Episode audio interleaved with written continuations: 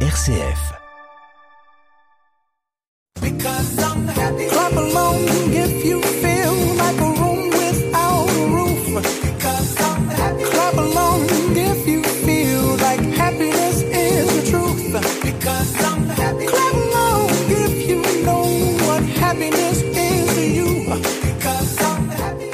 Bonjour, bonjour à toutes et à tous. Aujourd'hui, nous partons à la découverte d'une région, nous partons en province de Liège et je vous propose 5 activités sympas.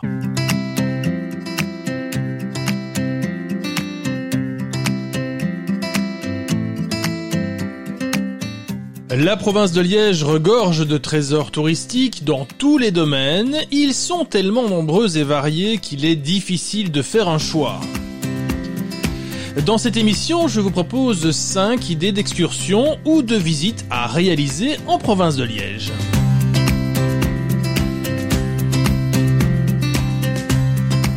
À tout seigneur, tout honneur, dans un instant nous débuterons la visite par Liège et le musée de la vie wallonne. Nous partirons à Spa, nous appellerons le musée de la ville d'eau. Nous visiterons la ville de Malmedy et son Malmundarium. Nous nous arrêterons à Bâtisse pour évoquer le fort de Bâtisse et puis nous terminerons cette visite sur le toit de la Belgique, sur le plateau des Hautes-Fagnes, au château de Reinhardstein. Et si on se promenait un peu? Bienvenue dans Évadez-vous près de chez vous.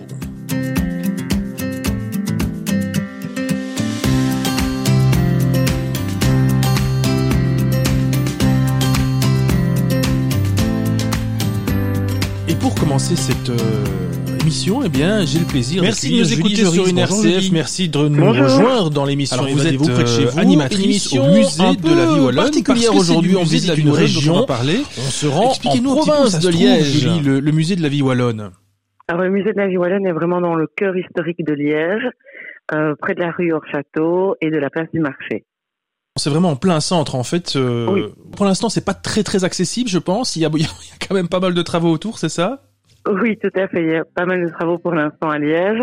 Maintenant, le musée reste accessible, euh, aussi bien en voiture qu'en transport en commun, euh, par les trains, le bus et prochainement le tram. Mais ça, c'est pas encore pour tout de suite. Voilà, le tram qui euh, nécessite pas mal de travaux, notamment dans votre Ouais. quartier, je pense.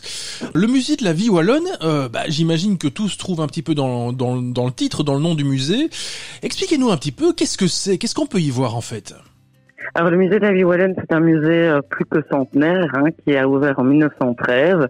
Alors il n'était pas situé euh, exactement à cet endroit à l'époque, mais donc il a fêté ses 100 ans en 2013. Et le musée de la vie c'est un musée d'ethnographie et un musée de société. Qu'est-ce qu'on y trouve? Eh bien, on y voit vraiment des objets, des peintures aussi, euh, toutes sortes de choses qui racontent l'histoire de la Wallonie depuis le 19e siècle jusqu'à aujourd'hui. Donc on parle évidemment de la société, on parle des métiers, on y parle des croyances, on y parle des fêtes, de l'habitat, de vraiment tout ce qui fait euh, la Wallonie d'hier et jusqu'à aujourd'hui. Oui, c'est ça. En fait, c'est un parcours qui est vraiment euh, très très varié. En fait, on voit, euh, on passe vraiment de domaine en domaine, en fait. Oui, tout à fait. C'est un parcours thématique. Euh, donc il y a cinq grandes thématiques qui permettent vraiment d'aborder la vie au quotidien, nos croyances, mais aussi les révolutions euh, et évolutions techniques que la Wallonie a connues et connaît encore. Donc vraiment, à travers ces grandes thématiques, on aborde tous les aspects de la société. Il y a notamment un, un endroit qui est assez caractéristique, qui frappe un peu l'imaginaire, euh, surtout des plus jeunes. C'est il y a une classe, je pense, une classe qui est reproduite, euh, mais une vieille classe forcément, pas pas une classe d'aujourd'hui. Alors tout à fait, on a une évocation donc euh, d'une classe, d'une classe du début du XXe siècle, avec d'anciens bancs d'écoliers, un ancien bureau de maître aussi, et ça nous permet évidemment d'aborder toutes les questions liées à l'enseignement depuis les débuts de la Belgique et donc de la Wallonie jusqu'à aujourd'hui. Alors le musée de la vie wallonne est, est situé rue Hors-Château. Vous l'avez dit tout à l'heure. euh, Vous avez parlé d'une église, l'église Saint-Antoine. Il Oui. faut aussi euh, préciser que c'est un bel endroit en fait dans lequel vous êtes, le musée de la vie wallonne. Ah oui, tout à fait. Donc en fait, le musée de la vie wallonne est installé dans un ancien couvent qui était un couvent des frères mineurs. Donc un bâtiment qui avait été fondé à l'origine au XIIIe siècle. Et finalement, il a été euh, remanié par les frères mineurs euh, durant la Renaissance. Il est d'ailleurs de style Renaissance Moselle. Il a ensuite été, donc quand le musée s'est installé, il a été évidemment un peu rénové. Et alors entre 2004 et 2008, il a aussi connu de grandes rénovations. Mais on a gardé l'aspect vraiment euh, qu'il avait à l'époque où les frères mineurs ont été expulsés, donc lors suite à la révolution liégeoise. Avec une brasserie qui se trouve euh, au rez-de-chaussée, je pense qu'on peut même euh, boire un verre ou manger chez, vous. Alors tout à fait, on a la brasserie donc le cloître, dans lequel euh, on, les visiteurs et autres passants, touristes peuvent venir manger un petit bout ou simplement boire un verre, avec une, notamment à la terrasse quand les beaux jours reviennent, comme c'est le cas aujourd'hui. Et puis à, à, côté, juste à côté, si on veut, on peut coupler aussi avec une visite des, des coteaux de la citadelle. C'est juste, euh, c'est juste derrière chez vous en fait. Tout à fait, c'est juste derrière, oui. en quelques minutes à pied, on est dans les coteaux, desquels on a vraiment une très belle vue sur la cité. Oui, avec euh, pour pouvoir euh, faire une petite pause euh, si s'il fait trop chaud. Il y a aussi une brasserie, une brasserie qui se trouve dans les coteaux de la citadelle. Je pense que c'est la Cursus, c'est une bière liégeoise assez connue. Donc voilà, il y, a, y, a, de quoi faire en fait dans votre coin. Oui, tout à fait. Il y a beaucoup de choses à faire à Liège et évidemment dans le quartier hors château où se trouve le musée. Pour en revenir au musée de la vie wallonne, est-ce que vous, vous avez, je sais pas moi, un, un coin du musée qui vous euh, euh, qui, qui, vous plaît plus ou quelque chose qu'une collection, par exemple, que vous pourriez mettre en avant dans, dans cette interview? Alors, on a vraiment beaucoup, beaucoup de choses très intéressantes. Alors, un, un élément comme ça un petit peu particulier qu'on ne peut pas voir partout parce qu'il y en a très peu qui sont conservés euh, actuellement, c'est une ancienne euh, guillotine révolutionnaire. Donc euh, on peut s'enorgueillir d'avoir cette pièce parce que c'est une pièce assez extraordinaire qu'on ne trouve pas partout.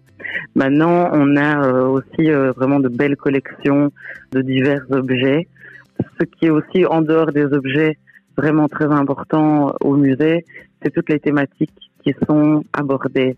Donc on a par exemple tout un espace aussi qui est consacré aux droits conquis, donc à tous nos droits qu'on a encore aujourd'hui et pour lesquels il a fallu lutter, évidemment. Euh, on a tout un espace sur les fêtes, avec évidemment de beaux objets en lien, mais on a aussi des objets vraiment du quotidien qu'on a pu euh, peut-être déjà voir chez euh, nos parents, nos grands-parents, nos arrière-grands-parents. Donc des objets qui parlent vraiment à chacun, qui évoquent des souvenirs et qui évoquent aussi euh, toute, une, toute une société et ses évolutions. Allez, peut-être une dernière chose, Julie. Au-delà du musée de la vie wallonne, évidemment, que vous connaissez particulièrement bien, si vous aviez un conseil à donner à ceux qui nous écoutent, la chose absolument à faire si on passe par Liège dans les prochains jours, qu'est-ce que ce serait, par exemple, pour vous? Moi, je pense que ce serait tout simplement de, profiter de l'ambiance de la ville en venant boire un verre en terrasse. Euh, quelque part, on a vraiment des, belles terrasses et les Liégeois sont toujours euh, assez... Euh, content de les retrouver dès les beaux jours. Donc pour moi, ça c'est vraiment la chose à faire quand on vient à Liège. Manger également, on a des bonnes choses à manger, hein, les boulets liégeois ou euh, les gaufres de Liège également aussi. Pour moi, ce serait surtout ça, profiter de l'âme de la ville et se promener. On a la cathédrale Saint-Paul également, euh, qui est une très belle cathédrale à visiter. Il y a vraiment toutes sortes de choses à faire à Liège. Voilà, et ça ne m'étonne pas qu'en tant que liégeoise, vous vous ayez proposé d'aller boire un verre ou de manger un petit bout, parce qu'on connaît évidemment la convivialité euh, des Liégeois et euh, l'aspect festif de, de Liège. Mais écoutez, un grand merci, Julie. Julie Juris, je rappelle que vous êtes animatrice au, musée de la vie wallonne. Quant à nous, eh bien, on fait une petite pause dans cette émission. On se retrouve dans un instant après euh, ceci. À tout de suite. Parfois, je pense à toi dans les voitures. Le pire, c'est les voyages, c'est d'aventure. Une chanson fait revivre un souvenir. Les questions sans réponse, ça c'est le pire. Est-ce que tu m'entends? Est-ce que tu me vois? Qu'est-ce que tu dirais toi si t'étais là? Est-ce que ce sont des signes que tu m'envoies? Qu'est-ce que tu ferais toi si t'étais là? Je me raconte des histoires pour m'endormir. pour endormir ma peine et pour sourire. J'ai des conversations imaginaires avec des gens qui ne sont pas sur la terre. Est-ce que tu m'entends? Est-ce que tu me vois? Qu'est-ce que tu dirais toi si t'étais là? Ce sont des signes que tu m'envoies Qu'est-ce que tu ferais toi si t'étais là? Je m'en fous si on a peur que je tienne pas le coup. Je sais que t'es là pas loin, même si c'est fou. Les fous c'est fait pour faire fondre les armures, pour faire pleurer les gens dans les voitures. Est-ce que tu m'entends? Est-ce que tu me vois? Qu'est-ce que tu dirais toi si t'étais là? Est-ce que ce sont des signes que tu m'envoies? Qu'est-ce que tu ferais toi si t'étais là?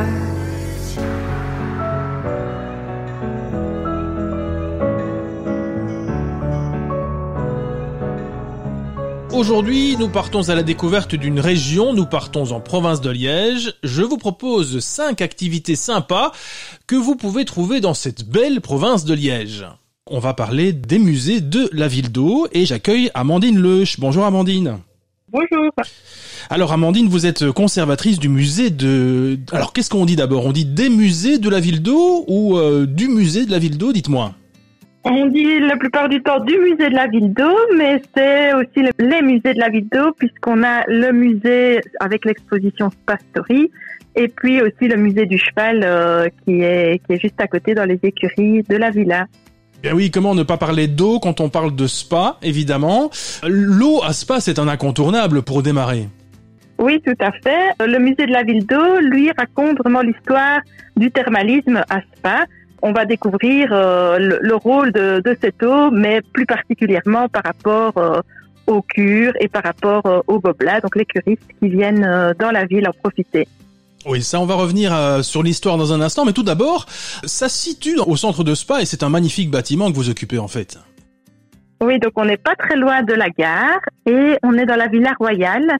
Donc c'est une villa qui aujourd'hui est un musée, mais qui a eu différentes affectations, dont pendant plusieurs années a été la maison de la reine euh, des Belges, Marie-Henriette, la femme de Léopold II. Expliquez-nous un petit peu cette fameuse histoire dont on parlait il y a un instant. Vous parliez de, vous avez employé un terme un peu bizarre, les, les bobelins. Euh, Expliquez-nous un petit peu comment ça s'est passé pour Spa au niveau de l'eau en fait. Spa, c'était un petit bourg euh, très peu connu qui avait une activité essentiellement de métallurgie et des sources qui étaient euh, quand même connues, mais très peu, euh, très peu par, à travers le, le monde. Donc c'était de manière locale, on connaissait leur existence, mais elles n'étaient pas exploitées. Et puis il y a un médecin des princes évêques qui va venir à Spa écrire euh, un traité qui va permettre de répandre à travers toute l'Europe, puisqu'il va être traduit dans, dans plusieurs langues, euh, tous les bienfaits des cures à Spa. Et donc les curistes euh, européens vont se déplacer et vont venir jusque Spa pour profiter de ces sources. Dites-moi là, on est plus ou moins dans à quelle période? C'était il y a longtemps? Donc on est au XVIe siècle, donc c'est relativement ancien. Et on va voir euh, un thermalisme qui va euh, vraiment être à ses débuts, mais qui va déjà comporter ce qui va toujours aujourd'hui faire l'essence de la cure, c'est-à-dire vraiment boire les eaux, mais aussi se promener et s'amuser. Et au fil des années, au fur et à mesure, eh bien, euh, ils se sont succédés vraiment euh, des véritables célébrités, des personnes très connues qui, qui sont passées par Spa finalement. Oui, donc euh, pas mal d'aristocrates venaient à Spa puisqu'ils savaient qu'ils allaient rencontrer d'autres d'autres personnages et donc notamment le tsar Pierre le Grand lui est venu à Spa à un moment où le, le thermalisme n'était peut-être plus à son apogée et va vraiment faire redémarrer toute toute, toute cette envie de venir à Spa et rencontrer d'autres euh, personnes euh, d'importance. Et donc on va voir à travers le temps, ça, ça va petit à petit être aussi des artistes, des, des musiciens, des, des peintres qui vont venir et se rencontrer à Spa. Voilà, le, tsar euh, Pierre le Grand. D'ailleurs, il y a un pont qui s'appelle le, le Pierre le Grand au centre de Spa, qui occupe d'ailleurs l'office du tourisme au- aujourd'hui. Euh, Dites-moi, c'est véritablement à ce moment-là que tout a commencé pour Spa. C'est à ce moment-là que le bourg dont vous parliez devient une ville thermale finalement? Oui, donc la réputation de Spa était déjà euh, a eu un premier âge euh, vraiment d'or où, où les, les curistes sont arrivés.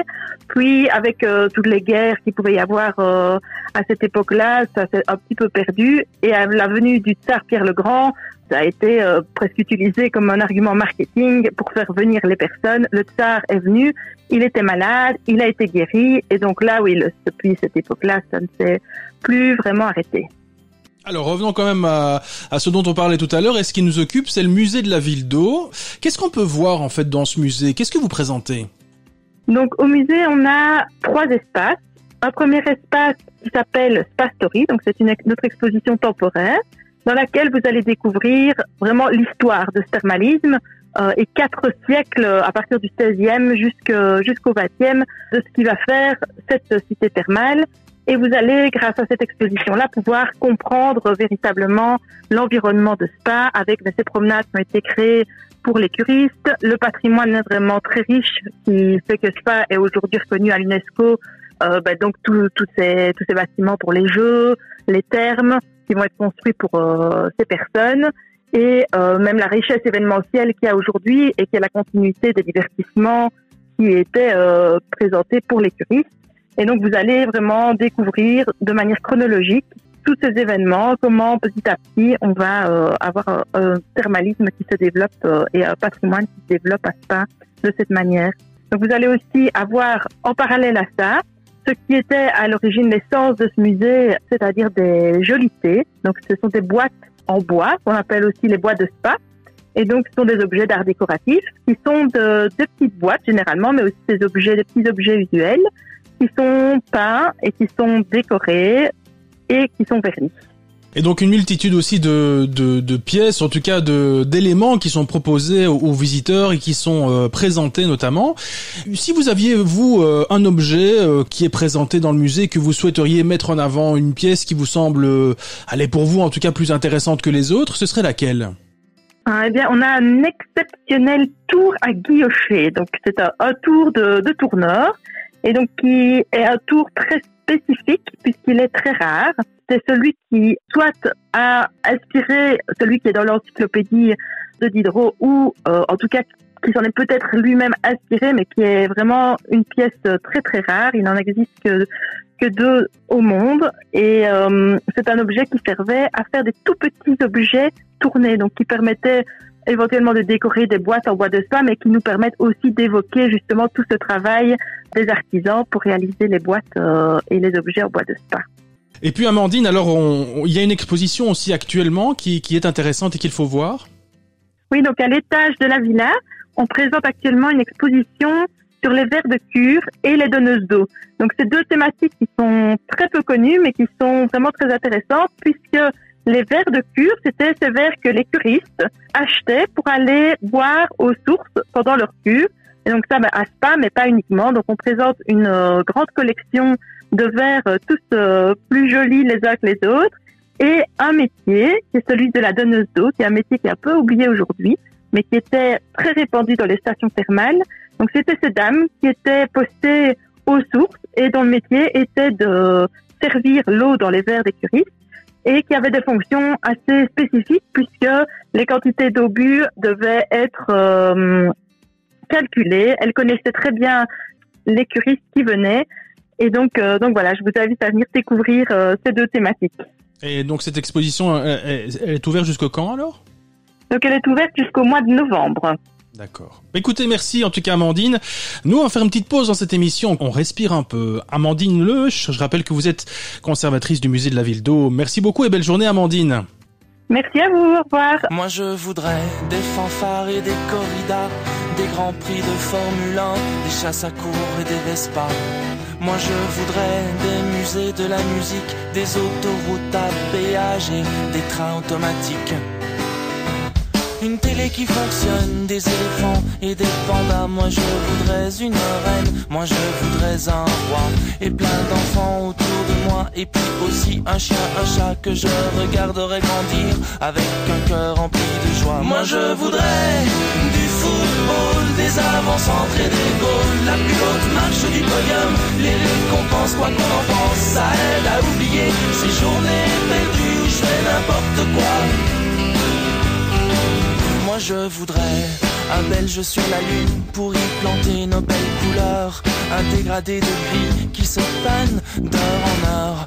Des défilés de mode, des mannequins sud-américains, des films comiques au moins, on rigolerait enfin. Moi je voudrais du football, des avances et des goals, la plus haute marche du podium, les récompenses quoi qu'on en pense, ça aide à oublier ces journées perdues où je fais n'importe quoi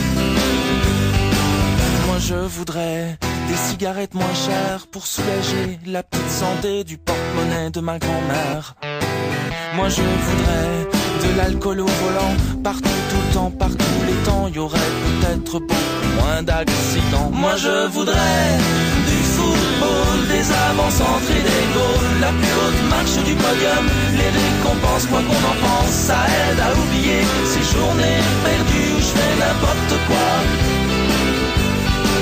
moi je voudrais du football, des avances et des goals, la plus haute marche du podium, les récompenses, quoi qu'on en pense, ça aide à oublier ces journées perdues où je fais n'importe quoi.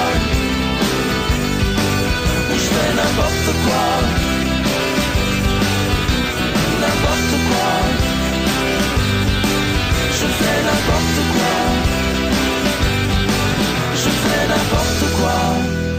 Aujourd'hui, nous partons à la découverte d'une région, nous partons en province de Liège. Je vous propose cinq activités sympas que vous pouvez trouver dans cette belle province de Liège. Jean Mauss, vous êtes directeur du syndicat d'initiative de, Malmedy. Jean, euh, de manière générale, qu'est-ce qu'on peut faire quand on vient à Malmedy, de manière euh, générale, lorsqu'on n'est pas en période de carnaval, par exemple? Voilà, tout à fait. Le carnaval, c'est quatre jours plus le jeudi donc c'est huit jours, mais dans l'année, il y a beaucoup plus que huit jours. Donc, euh, il y a plein de choses à faire et selon toutes les saisons, il n'y a pas vraiment de saison creuse à Malmedy.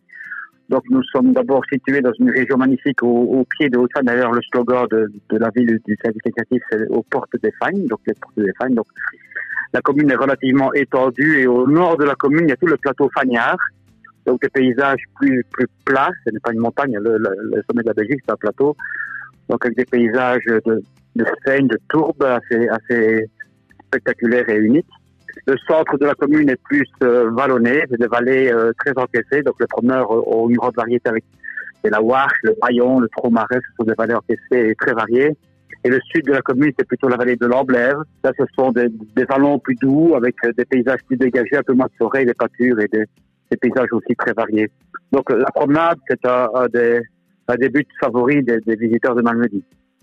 Et d'ailleurs, quel type de visiteurs est-ce que est-ce que vous avez euh, à Malmedy? Ce sont beaucoup de néerlandophones, j'imagine.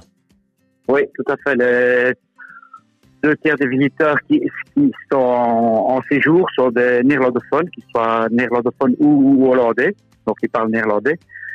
Donc euh, ça, c'est des, des gens qui sont là pour plusieurs nuitées, et des gens qui sont là pour un jour. On a pas mal aussi qui viennent faire euh, une promenade, une, et surtout faire un petit tour en ville. C'est une ville très sympathique et relativement petite à taille humaine. Une des particularités en été, surtout, c'est le, fleurissement. La ville avait gagné un prix en 1996 de la ville européenne la plus fleurie. Donc on a continué sur notre lancée. Il y a vraiment euh, un gros effort qui est fait au niveau de la ville pendant les périodes de, de mai jusqu'à octobre où c'est vraiment très très fleuri. Donc, il combine une petite promenade dans la nature, suivie d'un petit verre sur la terrasse et un petit tour en ville. C'est une bonne combinaison pour venir chez nous. Il y a aussi certaines promenades plus spécifiques. On a le sentier didactique du Poudac de Malmedy, à l'arrière de la cathédrale. Donc, on a une, des deux cathédrales de la province de Liège à Malmedy, vu qu'il y a eu un évêque pendant quatre ans. Et à l'arrière, il y a une colline avec un arboretum et un petit parcours de deux kilomètres très sympathique avec des explications sur des panneaux didactiques avec les, le, le Poudac est une roche particulière et les différentes espèces euh, d'arbres présentes, ainsi qu'il y a un calvaire, une chapelle, un mur d'enceinte, etc. Oui, vous l'avez dit, hein, il, y a, il y a une cathédrale, l'une des deux cathédrales euh, de la province de Liège, c'est bien ça, euh, Jean? Oui, tout à fait. Il y a eu C'est vraiment, évêque ici c'est vraiment pendant- le, le- le bâtiment que l'on voit véritablement de loin quand on arrive au centre de Malmedy oui, quand- voilà, voilà, on est, on est assez proche de l'autoroute qui se trouve à 2 kilomètres. Donc il y a une longue ligne droite en entrant dans le midi. On voit au loin la cathédrale et c'est vraiment là qui a porté le titre de cathédrale pendant 5 ans, de 1919 à 1924. Donc euh, cathédrale, toujours, cathédrale un jour, cathédrale toujours. Donc on est une des avec celle, une des deux de la province de Liège avec celle de Liège évidemment. Alors il y a quelque chose dont, on n'a pas encore parlé, un bâtiment qui se trouve d'ailleurs juste euh, co- collé, je vais dire, à, à la cathédrale, c'est le Malmundarium. Alors qu'est-ce que c'est le Malmundarium, Jean? C'est l'ancien monastère. Quand Saint-Remac s'est installé à Malmedy en 648, voilà, il a créé, une cité monastique, la cathédrale et un monastère qui a eu différentes affectations, qui a été rénové, redétruit, etc. C'était une longue, longue période pour Malmedy. Et dans ce monastère, euh, on a installé un musée, donc avec plusieurs musées. Le musée du papier, parce qu'il y a eu une industrie papetière à Malmedy pendant de nombreuses années qui a malheureusement par rapport à la concurrence internationale. Même chose pour le cuivre, pour le cuir, pardon, le cuir. Il y a eu des tanneries à aussi pendant de nombreuses années. Faisaient un cuir exceptionnel, des tanneries lents. Il y a le musée du carnaval. Il y a le trésor de la cathédrale. Et puis, il y a des expositions temporaires. Donc, régulièrement, chaque année, on passe par deux à trois expositions temporaires sur différents thèmes. Et actuellement, on termine une exposition sur la bière. Ça se termine le fin février. Et euh, on va enchaîner sur une exposition qui est un hommage à Pierre Absat. Donc, c'est un artiste vergétois qui, euh, qui aime bien Malmedy. Et on a de bons contacts ici avec des anciens managers et amis de Pierre Absat. Et on va consacrer une exposition à Pierre Absat qui va débuter en mars jusqu'en septembre. Voilà, et, c'est vrai que euh, ce Malmundarium vaut le détour parce que c'est une, belle réalisation, une belle reconversion que vous avez réalisée là, puisqu'il s'agissait avant d'un ancien couvent. Oui, tout à fait. La dernière affectation, en fait, c'était une école. Il y a eu un couvent, il y a eu une caserne, il y a eu un monastère, donc il y a eu beaucoup d'affectations pendant de nombreuses années. Il y a une destruction, il y a un incendie. Et la dernière affectation, jusqu'en 1985, c'était une école, l'atelier royal de Malmedy, qui a construit un nouveau bâtiment peu en dehors de la ville. Et alors la ville a acheté le bâtiment à la communauté française à l'époque et a décidé euh, d'installer euh, certaines parties sont installées, sont occupées par l'administration communale, les finances, les taxes, une bibliothèque, euh, l'urbanisme par exemple, mais la plus grande partie du Malmundarium est occupée par les musées dont je viens de parler, papier, cuir, carnaval, historium, j'ai oublié de parler d'historium, c'est l'histoire de, de la principauté Mamedi Stavlo, et les expositions. Donc euh, la ville a investi là-dedans avec une aide de la région wallonne. Oui, et puis vous l'avez dit, hein, c'est euh, peut-être terminé là-dessus, c'est que Malmedy, c'est aussi d'anciennes industries qui ont vraiment été euh, le, le fleuron de, de, de, de la ville, et c'est pour ça notamment qu'on y retrouve encore une trace aujourd'hui dans, dans le Malmundarium, notamment avec le musée du papier. Oui, tout à fait. Le musée papetier, il y a, il y a une grande histoire papetière à Malmedy, les papeteries Intermills. C'était énorme, qui occupait plusieurs centaines de personnes et malheureusement vers les années 80, ça s'est éteint, 80, 90, ça s'est éteint. Heureusement, ça a été repris par euh, privé. Les bâtiments sont, ont été rénovés. Il y a cinq salles de cinéma, 11 salles de séminaire. Il y a un hôtel créé à côté. Donc le bâtiment n'a pas été rasé. Au contraire, on peut remercier le, privé qui a, qui a repris le bâtiment et qui l'a redynamisé de manière dynamique. Et à Mamedi, alors, on a transféré le musée du papier, dans lequel il y a deux parties. Une partie qui explique euh, la composition du papier, la fabrication, etc. Et l'autre partie, c'est on le fait sur place, le papier, avec de la pâte à papier. Et les groupes sur réservation, alors peuvent faire, chacun peut, faire sa feuille de papier, avec le guide évidemment qui explique comment on, le- on le, trempe, on le couche, on le presse. Et après une heure, on, a sa feuille de papier, on peut retourner avec sa feuille qu'on a fait soi-même. Eh bien voilà, bah écoutez, en, en tout cas, on ne peut que vous conseiller d'aller visiter euh, Malmedy et de vous rendre là-bas pour euh, une excursion d'un jour ou même euh, euh, plus Voilà. si affinité, hein, puisqu'il y a, il y a pas mal de, de choses à faire et, et de magnifiques promenades euh, à réaliser dans le coin. Merci beaucoup Jean. Jean Maus, je rappelle que vous êtes le directeur du, du syndicat d'initiative de Malmedy et, et on ne manquera pas d'aller vous rendre visite. Euh, nous, on fait une petite pause dans cette Avec émission. À bientôt Jean. Merci bien, à bientôt euh, euh, Frédéric, au revoir à toutes et tous. all alone in a danger zone. Are you ready to take my hand? All alone in the flame of doubt. Are we going to lose it all? Could never leave you in the city lights.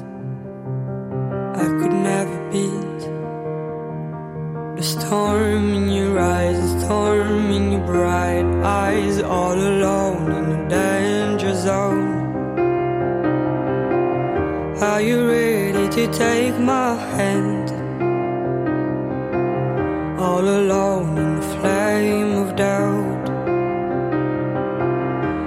we going to lose it all? Love came in between the space in the city lights. Only I received the stars in your eyes, the stars in your dark eyes.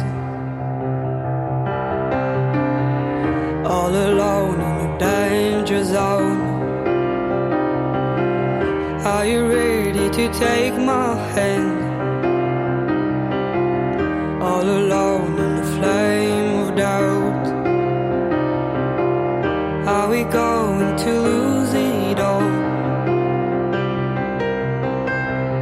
Let's put some light into our lives. Let's keep the storm that's in your eyes. Let's put some light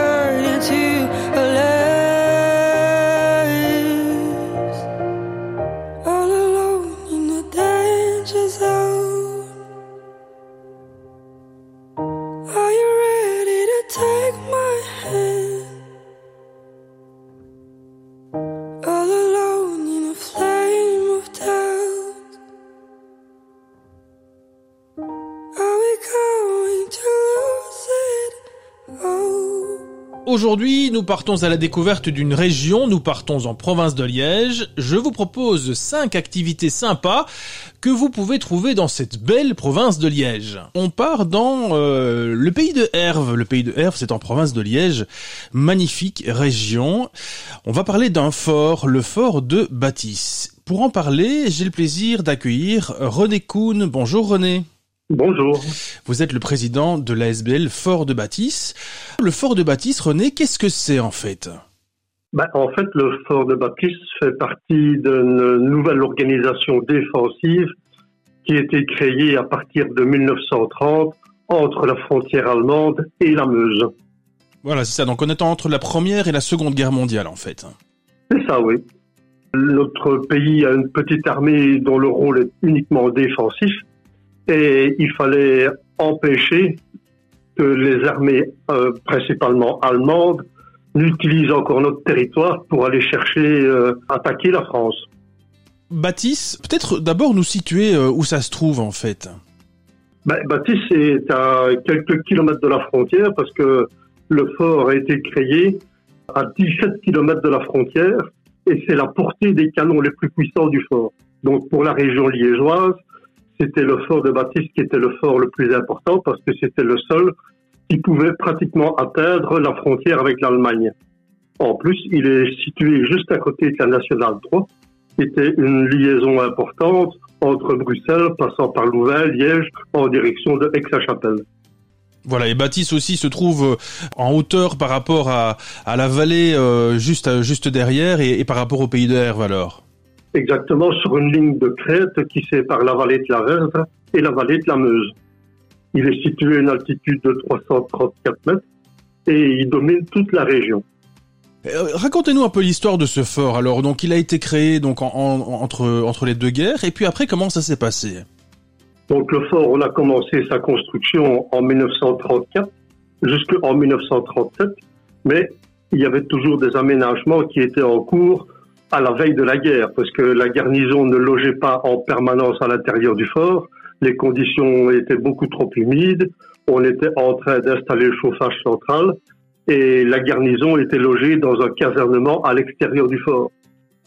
Alors, en temps de guerre, ben, à l'intérieur du fort, la garnison, il y avait une moitié, donc la garnison était composée de 750 hommes à peu près, et la moitié de la garnison allait occuper les postes de combat, tandis que l'autre moitié allait dans le casernement souterrain, et il y avait un remplacement des effectifs par période de 12 heures. En fait, ce fort fait partie d'une ligne, si je, si je comprends bien. Il y, a, il, y a, il y a le fort de Baptiste, mais il n'y a pas que ce fort-là pour, euh, pour la défense, en fait, de la Belgique. Non. Avant le premier conflit mondial, on avait commencé la construction de 12 forts autour de Liège, ce qu'on appelle les forts Brialmont ou les forts de la Meuse. Il y en avait 12 à Liège et il y en avait 9 à Namur. Ces forts-là ont connu l'épreuve du feu en août 1914. Et ensuite, dans dans ce qu'on appelle maintenant l'entre-deux-guerres, on a commencé la réorganisation de la position fortifiée de Liège en améliorant euh, forts qui avaient déjà combattu en 1914 et on a décidé de créer un nouveau bouclier avec au nord le fort des Bénémales, ensuite le fort d'Aubin-le-Château, le fort de Baptiste et le fort de Tancrébon. Donc c'est ce qu'on appelle les quatre forts modernes qui sont toujours d'ailleurs des propriétés de la défense nationale. Est-ce que, est-ce que ce fort a, a, tenu son rôle euh, au moment de, de l'entrée en guerre et de l'invasion euh, allemande? Comment ça s'est passé pour le fort de Baptiste? En fait, les forts, ils étaient un élément retardateur pour la progression de l'ennemi. Alors, pour assurer ce rôle, ils étaient aidés par des destructions qui avaient été préparées par le génie. Donc, entre la frontière allemande et la Meuse, dès 1930, le génie belge, donc les, militaires du génie belge, ont euh, préparé la destruction des carrefours routiers, la destruction des ponts routiers, des ponts ferroviaires, et la vallée de la Vesre, par exemple, qui comporte de nombreux tunnels. On avait créé des voies spéciales avant les tunnels sur lesquels on stockait du vieux matériel ferroviaire qu'une fois la guerre déclarée, on irait faire dérailler dans les tunnels. L'effort devait tirer de manière irrégulière sur toutes ces destructions pour empêcher l'adversaire de réparer et de pouvoir pénétrer à l'intérieur du territoire. Ça, c'était la mission principale des forts. Maintenant, quand un fort était attaqué, ben, il recevait l'appui de ses voisins pour se dégager de l'adversaire.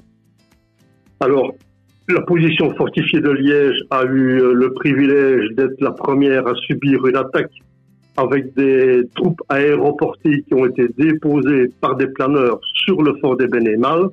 Et le fort des Bénémales, qui était soi-disant la forteresse la plus puissante d'Europe, mais c'était loin d'être le cas, a été euh, submergé et a été euh, pris par l'ennemi en moins de 36 heures.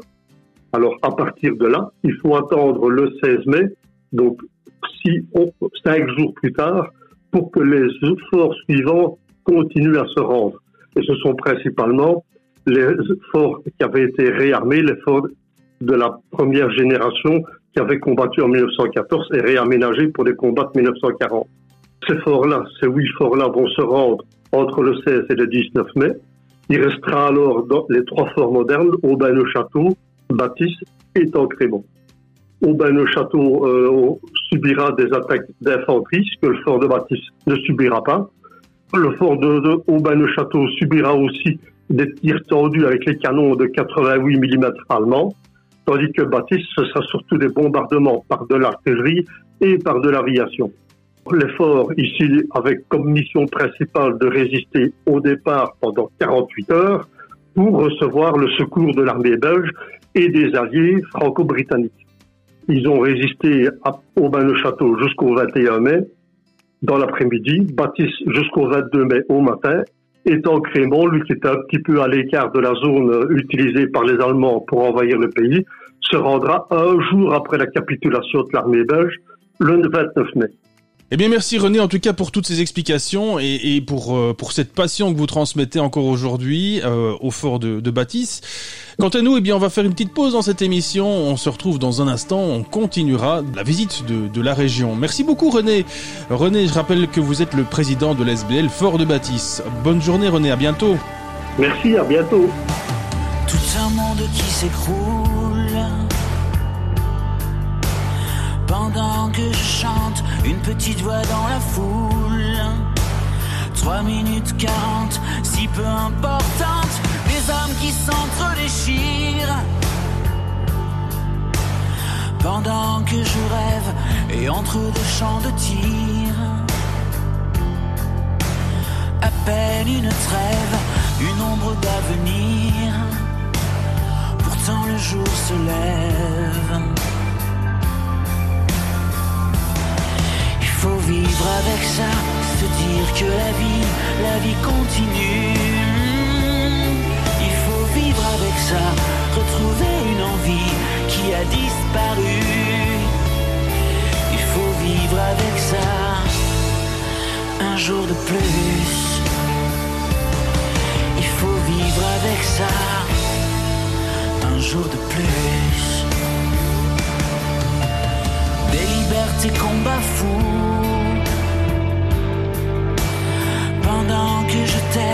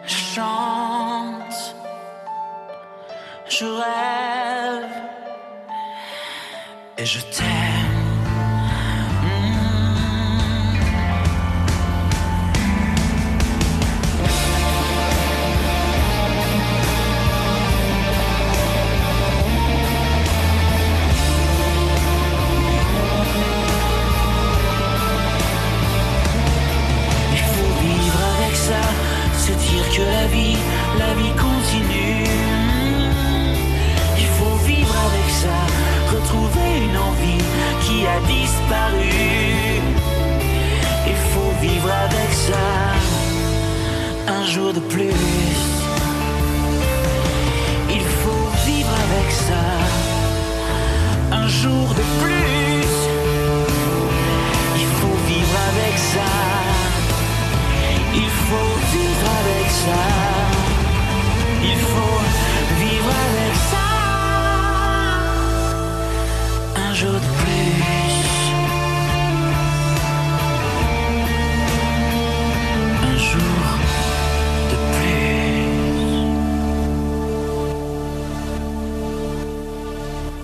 Aujourd'hui, nous partons à la découverte d'une région, nous partons en province de Liège. Je vous propose cinq activités sympas que vous pouvez trouver dans cette belle province de Liège. On prend un peu de hauteur, on va prendre l'air, on part sur le plateau des Hautes-Fagnes, c'est l'altitude la plus importante en Belgique. Eh bien, j'ai le plaisir d'accueillir euh, Martine Delvoye. Bonjour Martine. Bonjour. Alors, Bonjour Martine, euh, si on vous contacte, c'est parce que, alors vous, vous n'êtes pas tout à fait tout au-dessus, si euh, si je ne me trompe. Vous êtes un tout petit peu en dessous, hein, dites-moi. Un petit peu en dessous. Nous sommes un peu dans la vallée, mais nous surplombons quand même la Warche de 60 mètres. Donc c'est quand même un éperon rocheux, ce qui est toujours étonnant pour les visiteurs. On descend le chemin pour arriver au château, mais on est quand même en surplomb de la Warche, quoi, donc assez haut. Parce que Martine Delvoye, je ne voulais, l'ai pas encore précisé, vous êtes la gestionnaire du château de Reinhardstein. Alors le château de Reinhardstein, euh, bah oui, c'est vraiment euh, quasi sur le plateau des Hautes-Fagnes, juste à côté. Mais expliquez-nous en fait, qu'est-ce que c'est pour celui qui n'a jamais venu et qui ne connaît pas? Eh bien, le château de Reinhardstein, euh, pour celui qui ne connaît pas, donc on a dit, c'est le plus haut château de Belgique. Mais ça a surtout la particularité d'être un château qui a été entièrement reconstruit par le professeur Overloop, qui est un professeur bruxellois, et il a découvert les ruines du château dans les années 60. Il a acheté le site euh, pour le préserver et il a décidé de reconstruire ce château à l'identique. Donc, il s'est basé sur des euh, sur des gravures anciennes. Il a fait beaucoup de recherches hi- historiques. Maintenant, le château, on le visite entièrement. Euh, les salles sont entièrement décorées et meublées. Et vous avez une visite guidée avec des guides qui sont en costume d'époque. Ah oui, parce que quand Voilà. on arrive euh, au château de Reinhardstein, on tombe vraiment dans une autre époque en fait. C'est vraiment, euh, on, on quitte la modernité là. On est tout à fait transporté dans un autre siècle Et c'est ça qui fait euh, la valeur de, de, de cette visite, de, de, de, ce petit parcours qui est vraiment très intéressant au niveau historique parce qu'on apprend plein de choses, et puis qui est très intéressant au niveau des tentes parce que le site est somptueux.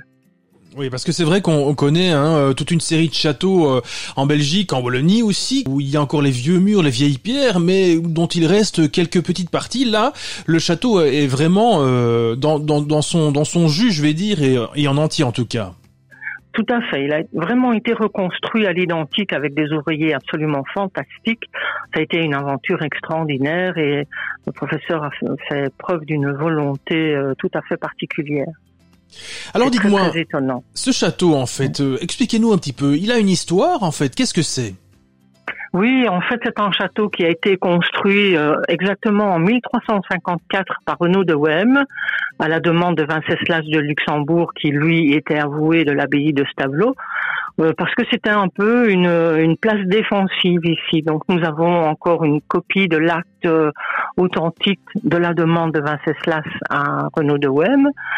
Ce château servait de, de, de refuge, de protection à Venceslas de Luxembourg quand il venait à Stavelot. Donc ça abritait des troupes, etc. Est-ce que c'était une sorte de, je ne sais pas moi, de, de, maison de vacances aussi quelque part? Parce que c'est vrai que l'endroit est plutôt joli en fait. Tout à fait. Mais par la suite, évidemment, bon, le château a perdu ses valeurs défensives puisque, euh, euh, étant mis sur un éperon rocheux, il était très écarté de, de, de la vallée.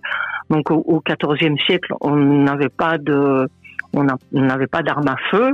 Mais dès que les armes à feu sont apparues, donc il a perdu toute sa valeur défensive et il est devenu plutôt un château de plaisance, un endroit, euh, un pavillon de chasse euh, pour les, les, les, différents propriétaires successifs. Oui, on ne peut pas dire qu'il y a eu des, des, grandes guerres en tout cas ou qu'il y a eu des grands combats autour de ce château, j'imagine. Non, pas du tout, pas du tout. Euh, mais par contre, c'était quand même une cour de justice donc il y a eu des petits délits qui ont été euh, euh, réprimandés ici. Euh, donc il y avait un petit, une petite prison, si on veut, dans la crypte, qui, et cette crypte finalement a servi de, de garde-manger parce que bon, la vocation était différente par la suite. Alors là, on est à, à quelle époque, plus ou moins? Euh, ben, c'est à partir du 15e siècle. Donc, euh, on, enfin, jusqu'au XVIIIe siècle, on a quand même eu une cour de justice ici, qui n'était pas très très importante. Hein. C'était juste pour euh, pour le bourg avoisinant, quoi. Alors aujourd'hui, le château de Reinhardstein, bah c'est aussi un, devenu un lieu touristique en fait. Ça, ça veut dire que euh, voilà qu'il y, qu y, a de l'activité. Oui, oui, tout à fait. Donc le château est ouvert tous les jours de l'année. Donc euh, tous les week-ends, euh, tous les jours fériés, tous les jours des vacances belges et hollandaises. Donc c'est ouvert avec des visites six visites par jour de 11 heures euh, à 16 heures en français et en néerlandais. Par contre, toute l'année, on peut faire une réservation pour des groupes, pour des écoles, euh, tous les jours de l'année, si vous si vous le désirez. Donc, vous pouvez avoir un guide privé ou vous venez en visite le week-end pour avoir euh, un, une, visite avec d'autres personnes.